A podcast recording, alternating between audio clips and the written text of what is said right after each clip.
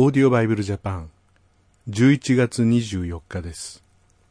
リビングバイブル第一ペテロの手紙2章11節から3章7節です。お聞きください。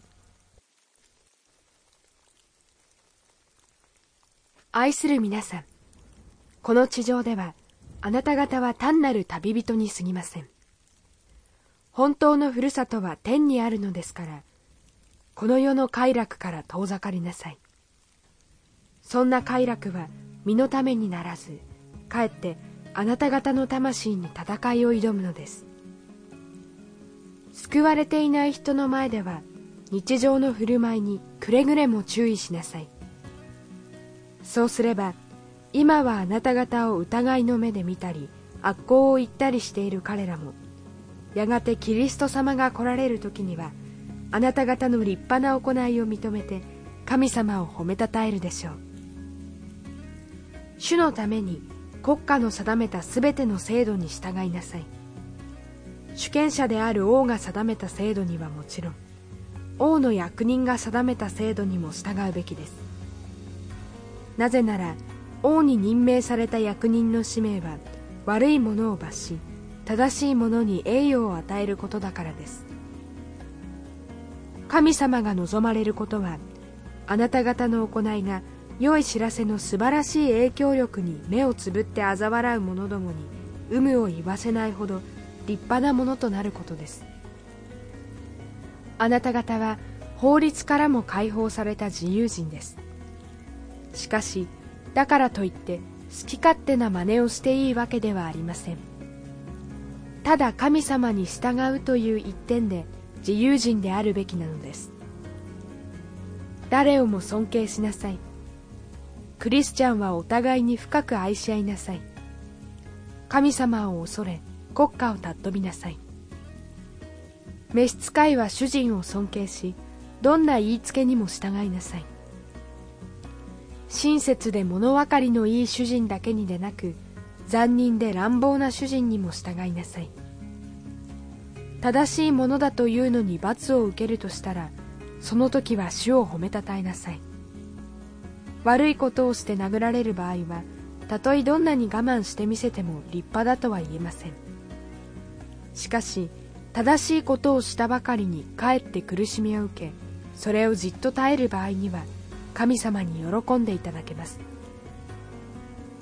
この苦しみは神様が与えてくださった務めでもあるのです。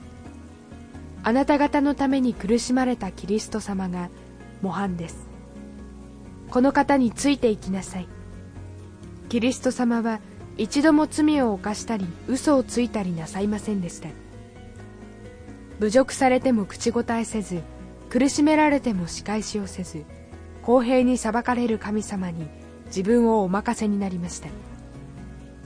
キリスト様は自分の体に私たちの罪を負い十字架上で死んでくださいましたそのおかげで私たちは罪ときっぱり手を切り正しい生活を始めることができたのです。キリスト様が傷つくことによって私たちの傷が治ったのです。あなた方は神様から離れて迷子の羊のようにさまよっていました。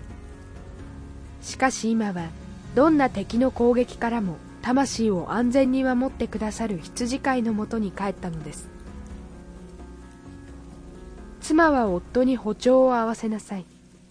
そうすれば今はあなた方が語る主の言葉に耳を傾けようとしない夫であってもその敬虔な態度に打たれてやがては信仰を持つようになるからです。神様を敬う生活はどんな言葉よりも影響力があります。宝石や贅沢な着物やヘアスタイルなどで外見を美しく見せようと夢中になってはいけません。むしろ優しく穏やかな心の持ち主となりいつまでも色あせのしない魅力で内面を美しく飾りなさい。これこそ神様の目に価値あるものです。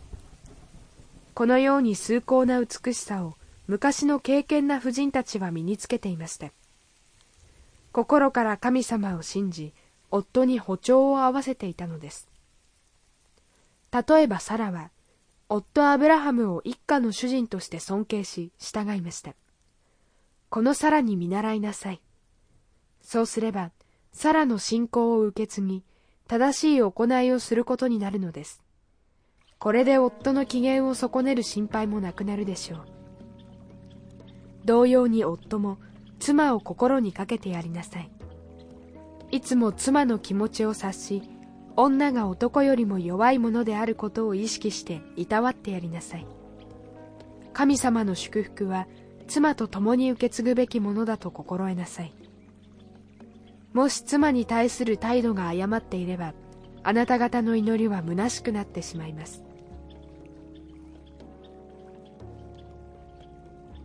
クリスチャンは自由人だとありました。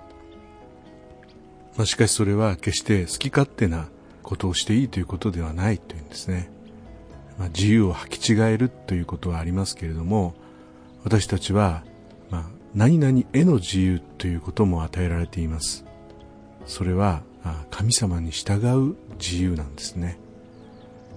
これこそ最も私たちが喜びのあるそういう人生が送れる自由です。